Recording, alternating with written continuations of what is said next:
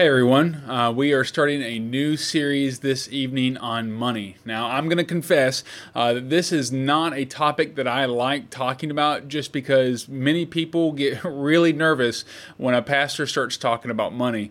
Um, and to be fair, there are uh, more than a few pastors, evangelists, and just straight up con artists uh, who've swindled people out of their money and out of their life savings. So, understandably, I'm a little, uh, I always get a little apprehensive whenever I start talking about this, but um, I think it's important for us to uh, speak on all the things that God's Word talks about, and money is a big part of our life. And in fact, God's Word says quite a bit about how uh, we are stewards of our blessings, of our uh, not just our finances, but our, our possessions, our stuff, our time, our talents, all that, all that, all those things.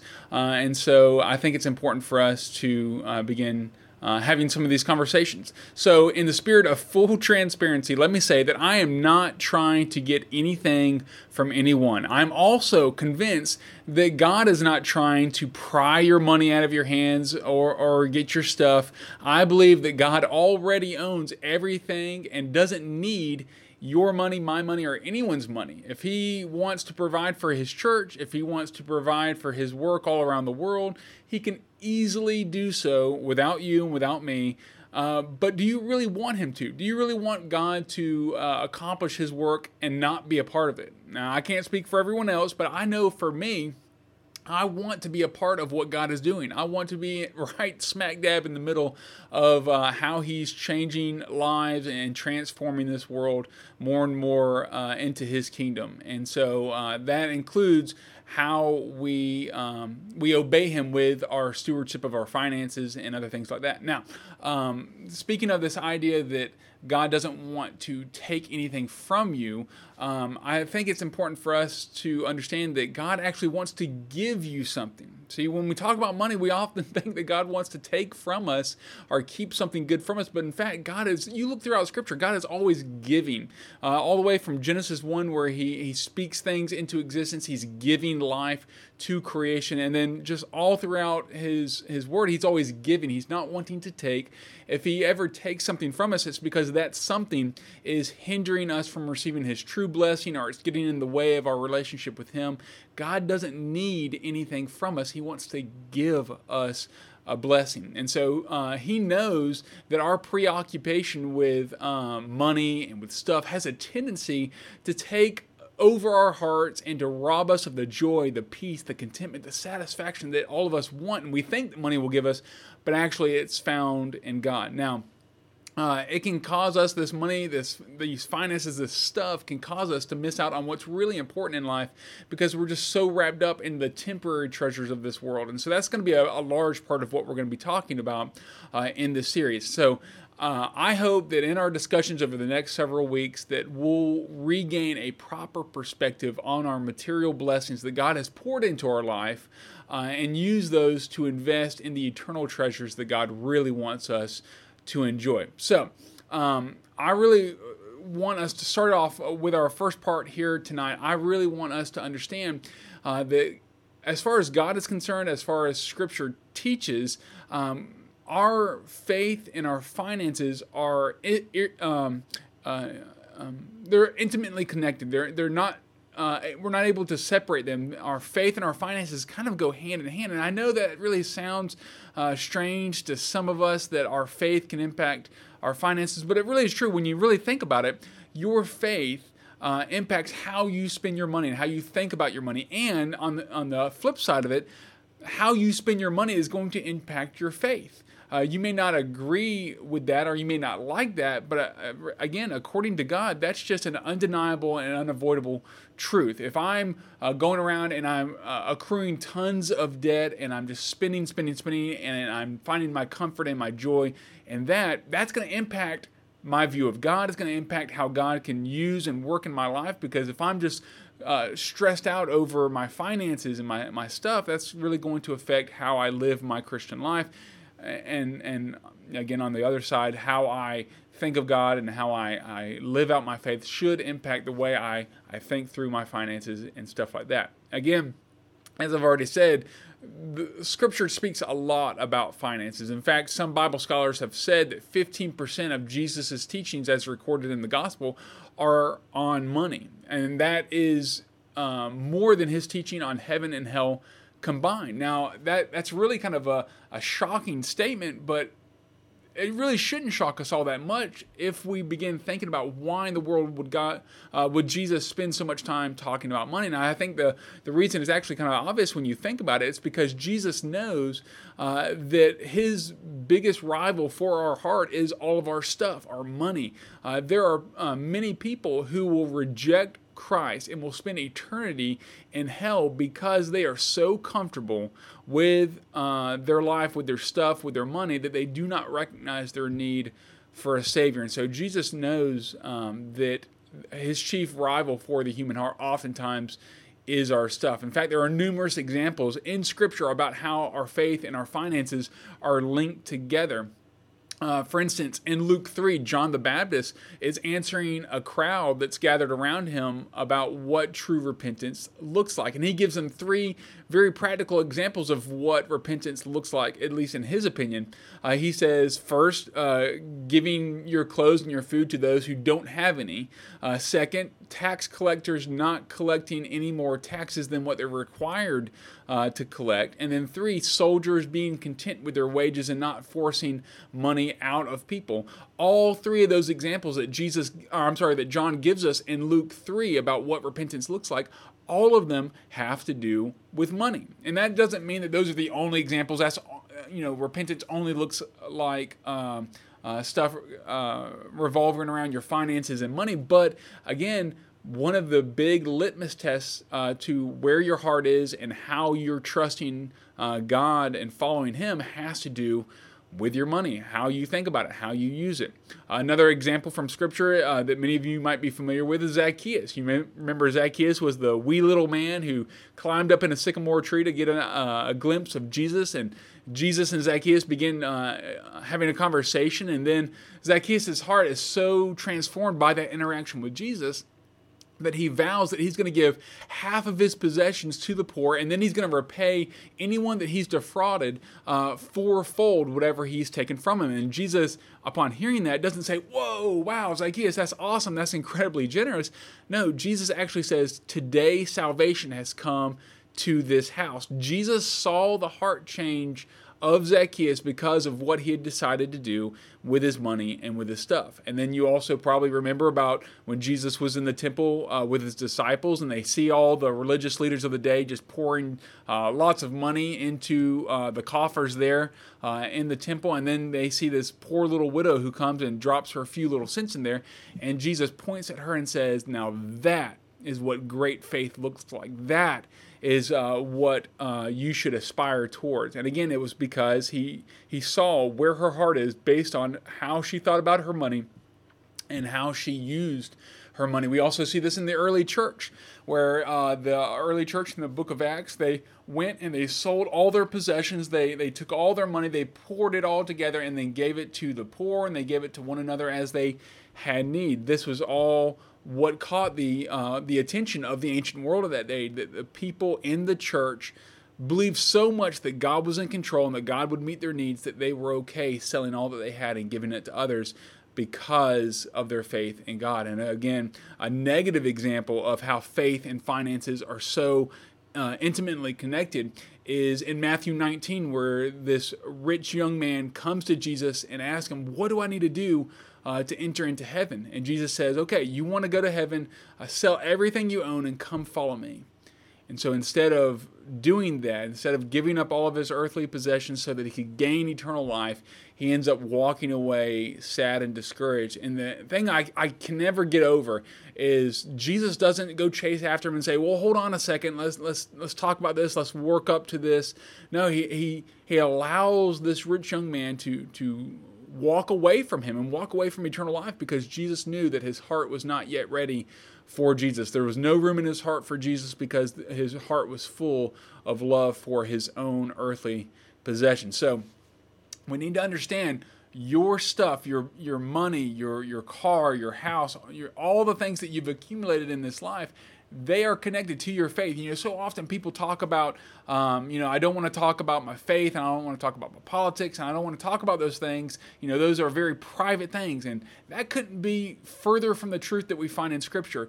Nothing is off limits to God. Nothing is off limits to your faith. It's all connected together. Uh, we could go on and on with other biblical examples, but I think you get the point of, of why our, our faith and our finances are, are connected together. And that's not a bad thing.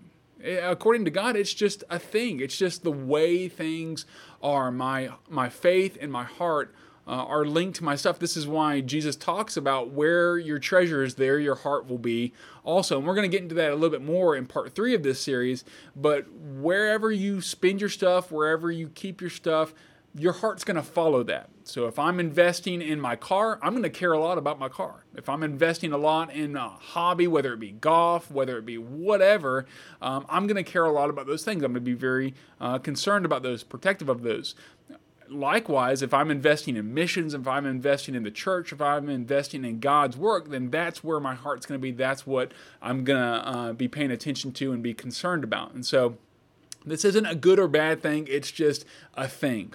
Uh, so just keep that in mind. Now, we need to understand uh, your perspective determines the direction of your life. That's what we're really going to be focusing on here today. How we look at our money, how we look at our finances is really going to direct what we're paying attention to uh, and how we think about these things. And so we're going to dive deep tonight on how do we need to think about our finances? How do we need to, uh, what what um, is the proper biblical perspective about my money, about my possessions, the things that God has poured into my heart. Now, I want to direct your attention to a very uh, popular um, parable of Jesus. It's very short. In fact, in most translations, it's just one uh, verse, and it's where Jesus tells a parable about a man who is traveling uh, along the road and he comes across a field. And as he's going through the field, he finds a hidden treasure in that field. And we're not told what this treasure is, and we're not told how he found it, but we know that he gets so excited about what he's discovered that he sells everything he has in order to buy the field so that he can legally own the treasure that he's found there. Now, this may seem foolish to some people. Why in the world would he, would he sell everything he has just to buy this one thing? But the passage doesn't imply that he's foolish. In fact, the passage implies that he's actually very wise, that this is what he should do, that he sacrificed everything that he owned in order to obtain everything that truly mattered, this, this great treasure uh, that he found in the field. And then uh, to really understand that passage, we need to look back into Matthew 6 on the Ser- Sermon on the Mount, where Jesus tells uh, this teaching about uh, earthly treasure versus heavenly treasure. That there's there's stuff that you think are in, that's important here, i.e., the guy who sold everything he owned, that's the earthly treasure, to obtain something far more valuable in heaven, and that's that treasure that he found in the field. So I want to again draw your attention to Matthew 6, and this is what Jesus tells us Do not store up treasures for yourself on earth, where moth and rust destroy and where thieves break in and steal.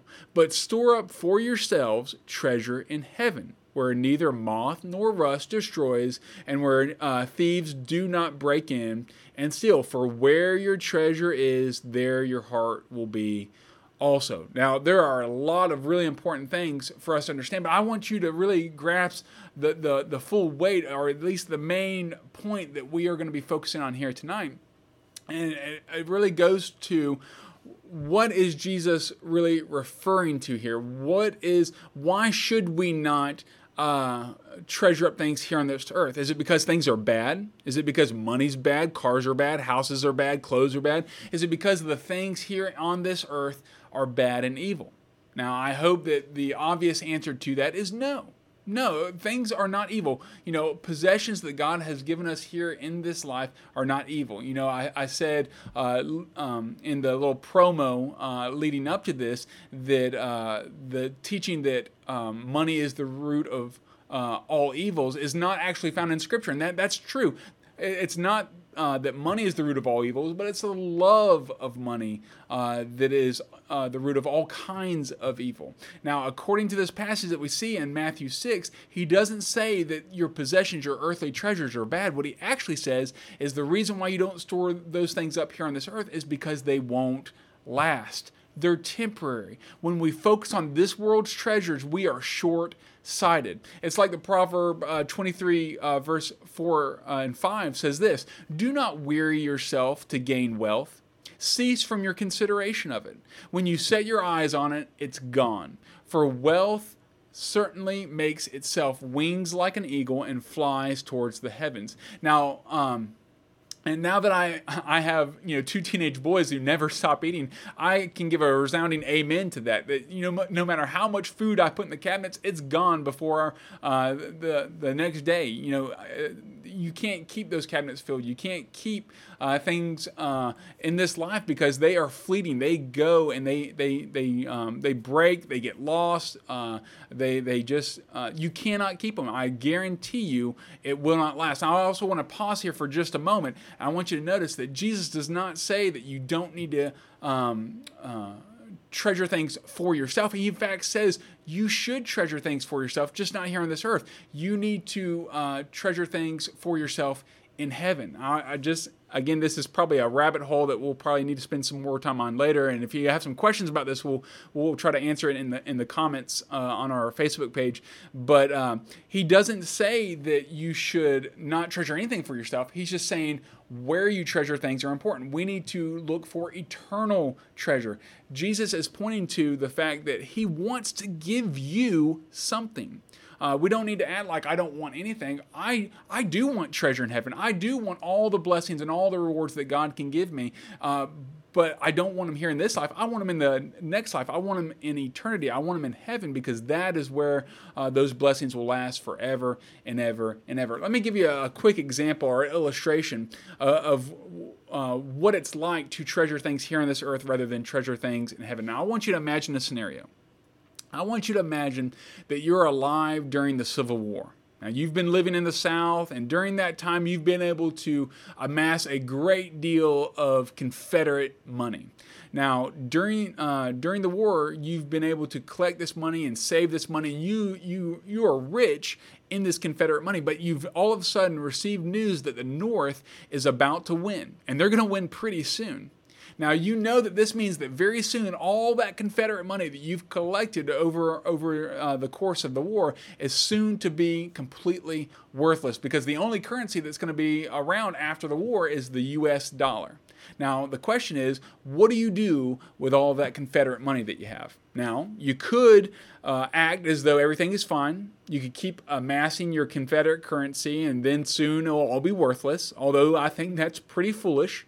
Or you could keep only what you need for the immediate um, moment and begin converting the rest of that to um, uh, uh, uh, uh, convert the rest of that soon to be worthless money into something that will be of value once the war is over. Now, that to me sounds like a mu- much better option. Now, the point that I'm trying to illustrate with that is, as Christians, we all have insider information about what's going to happen in the days ahead. We know that pretty soon this world's currency is going to be completely worthless, either because Christ comes back and establishes his kingdom, or we die, whichever one comes first. Either way, this money that we've amassed, that we've spent our lives working towards, all the all the cool gadgets and comforts of this world, are soon to be worthless. Now, there are investment experts that spend countless hours and resources in order to predict if the market's going to go up or if it's going to go down uh, so that they can move their money around so that they don't incur any losses so that they can come out on top. But Jesus has already told us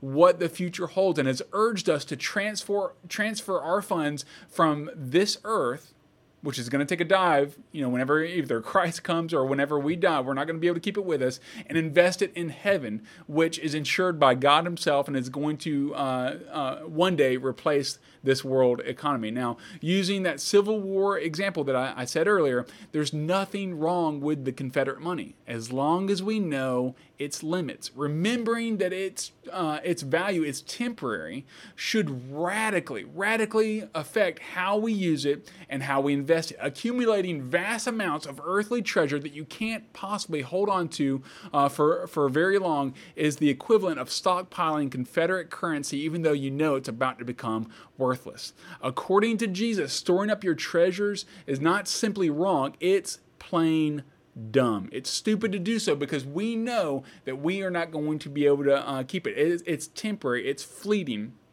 All right. So now let me be very clear. I'm not saying that you should not save for retirement or for emergencies. That would be foolish and, and, and irresponsible of us.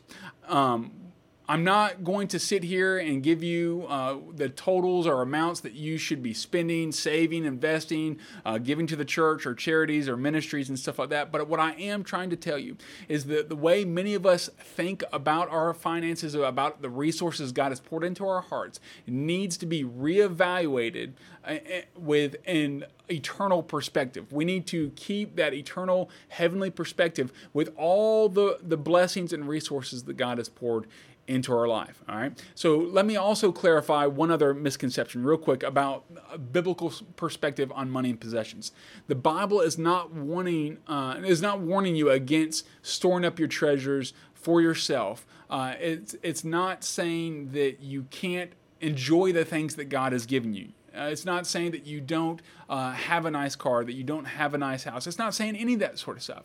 In fact, uh, what it's doing is quite the opposite. Jesus is saying that you should store up treasures for yourself. The difference is where you store your treasures. Enjoy the things that God has given you, but don't live for those things. Don't find your comfort, don't find your security in those things, and, and realize that God has poured into you not so that you can hold on to it all, but so that you can also be a blessing to others. Okay? You are a steward of what God has given you. You are not the owner of those things. I'm not the owner of the money in my bank account. I'm not the owner of my car and my house and, and, and the things that God has given me. I'm a steward of them and I use them as He sees fit. And one day, you and I will have to stand before God and give an account for how we used his stuff. It's just like if you borrowed my car and then uh, you go drive it around. You, if you mess it up, if you bring it back uh, um, dirty or, or, you know empty uh, of gas and stuff like that, then you're going to have to explain to me why you did what you did with my car, why you did not take care of it, why you did not use it the way you told me you were going to use it. In the same way, we're going to have to give an account to God for the things that we have. Now, as I said before, God doesn't want to take anything from you. He wants to maximize your blessings. So many TV preachers and evangelists have convinced people that churches are only trying to milk people of their money, and that's a lie con artists and charlatans are um, trying to do that, but the Bible and biblical preachers and teachers are simply trying to help people enjoy the blessings to the fullest. That's my desire. That's all I want for you. I'm not trying to get anything from you, and God's not trying to get anything from you. We just want you to uh, follow God in all areas of your life so you can enjoy a close, abiding relationship with God and all the blessings He has in store for you. Now, some may be asking, well, what is this heavenly treasure that we're supposed to be investing in? Now, the truth is, this can be answered in a lot of different ways. Now, of course, our greatest uh, treasure in heaven is our relationship with God through Christ Jesus. Um, if we just stopped there and we didn't uh, mention anything else, that would be enough. God uh, is our greatest heavenly treasure. If God didn't give us any other blessing other than a relationship with Him, that would be more than enough. But I also believe that uh, part of our heavenly treasure will be the relationships of other people that are there because of our investments. When we invest our time, our finances, our possessions, our talents, and skills into the kingdom of God, lives are impacted. Uh, and I think a part of our heavenly reward will be to see those people and how we got to play a part in them giving their life over to Christ and growing in their relationship with Christ. So every time you you give uh, to the church, every time you give to an individual uh, as you minister to them, every time you uh, invest in someone in, in, any particular way, I think a part of your heavenly reward will be to see one day in heaven uh, what how God used that reward to impact lives. Now. Uh, as if that wasn't enough, I also believe that Scripture teaches that a part of our treasure in heaven will literally be greater wealth and responsibility in the new heaven and new earth. Uh, that might sound a little strange to some, but Scripture teaches that there will be cities, there will be work, there will be responsibility, there will be all sorts of things in eternity. Now, if you would like to learn more about that, I would recommend you go back and listen to our series on heaven from a few months ago. But just imagine for just a moment, uh, you can take some money on in this earth and you can invest it uh, in savings or stocks or whatever, and just 80 uh, and just uh, um, 80 years here on this earth, you know, and just, uh, you know, as that money accrues, you can amass a whole wealth uh, of, of resources. But imagine if you took uh, your resources and invested that in eternity, what that could do. Imagine that what you do and, and your lifespan here on this earth can set you up for greater blessings, greater experiences, and greater um, uh, resources in heaven. Uh, and you can spend the rest of all of eternity enjoying those things. How wonderful could that be? How amazing uh, would that be to know that what I do in this life will impact what I experience in the next life? Now, I know a lot of times when I say things like that, a lot of people object and say, "Well, hold on, wait a second, Pastor." Are you telling me that some people will have greater blessings in heaven than, than other people? And here's how I, I, I want you to kind of understand that everyone who's in heaven will be incredibly uh, incredibly blessed. Your cup will be uh, um, uh, filled to the brim and overflowing. But here's the thing: we are told constantly in Scripture, uh, to whom much is given, much will be required. Those who are faithful with a little bit will, will be blessed with a lot. And so, yes, your cup will be um, will be blessed and and running full, but your cup may be just a thimble based on your faithfulness to God, based on your obedience to God, based on uh, how you followed Him in this life. Whereas someone else who uh, lived their life completely sold out to God, following Him in all things, they may have a, a 10 gallon drum that is filled to the full. Both are filled to capacity, both are experiencing the blessings of God, uh, but one may be filled to greater compa- uh, capacity because of their faithfulness, of their obedience, of, of them following Christ. And so, will you be disappointed when you get to heaven? Absolutely not. Uh, but based on what you do in this life, you may experience even greater blessings than, than someone else who maybe uh, just prayed a prayer, but they're not really faithful, following, obedient to God. And so just keep that in mind that God wants you to experience all of his blessing, but that's contingent upon how you follow him, how you obey him, how faithful you are to him. Now, Again, I want to impress upon you that stuff and money is not bad. Uh, what makes things bad is how we view them and how we use them. You cannot keep the stuff that God has poured into your life, but you can invest that in uh, in eternity. As the old saying goes, you're never going to see a hearse pulling a U-Haul. And why is that? Because you can't take any of that stuff with you. Uh, there was a story about uh, uh, John Rockefeller, who was one of the wealthiest men who ever lived. But after he died, someone went to his accountant and asked him, How much money did he leave behind? And the reply that he received was, He left it all.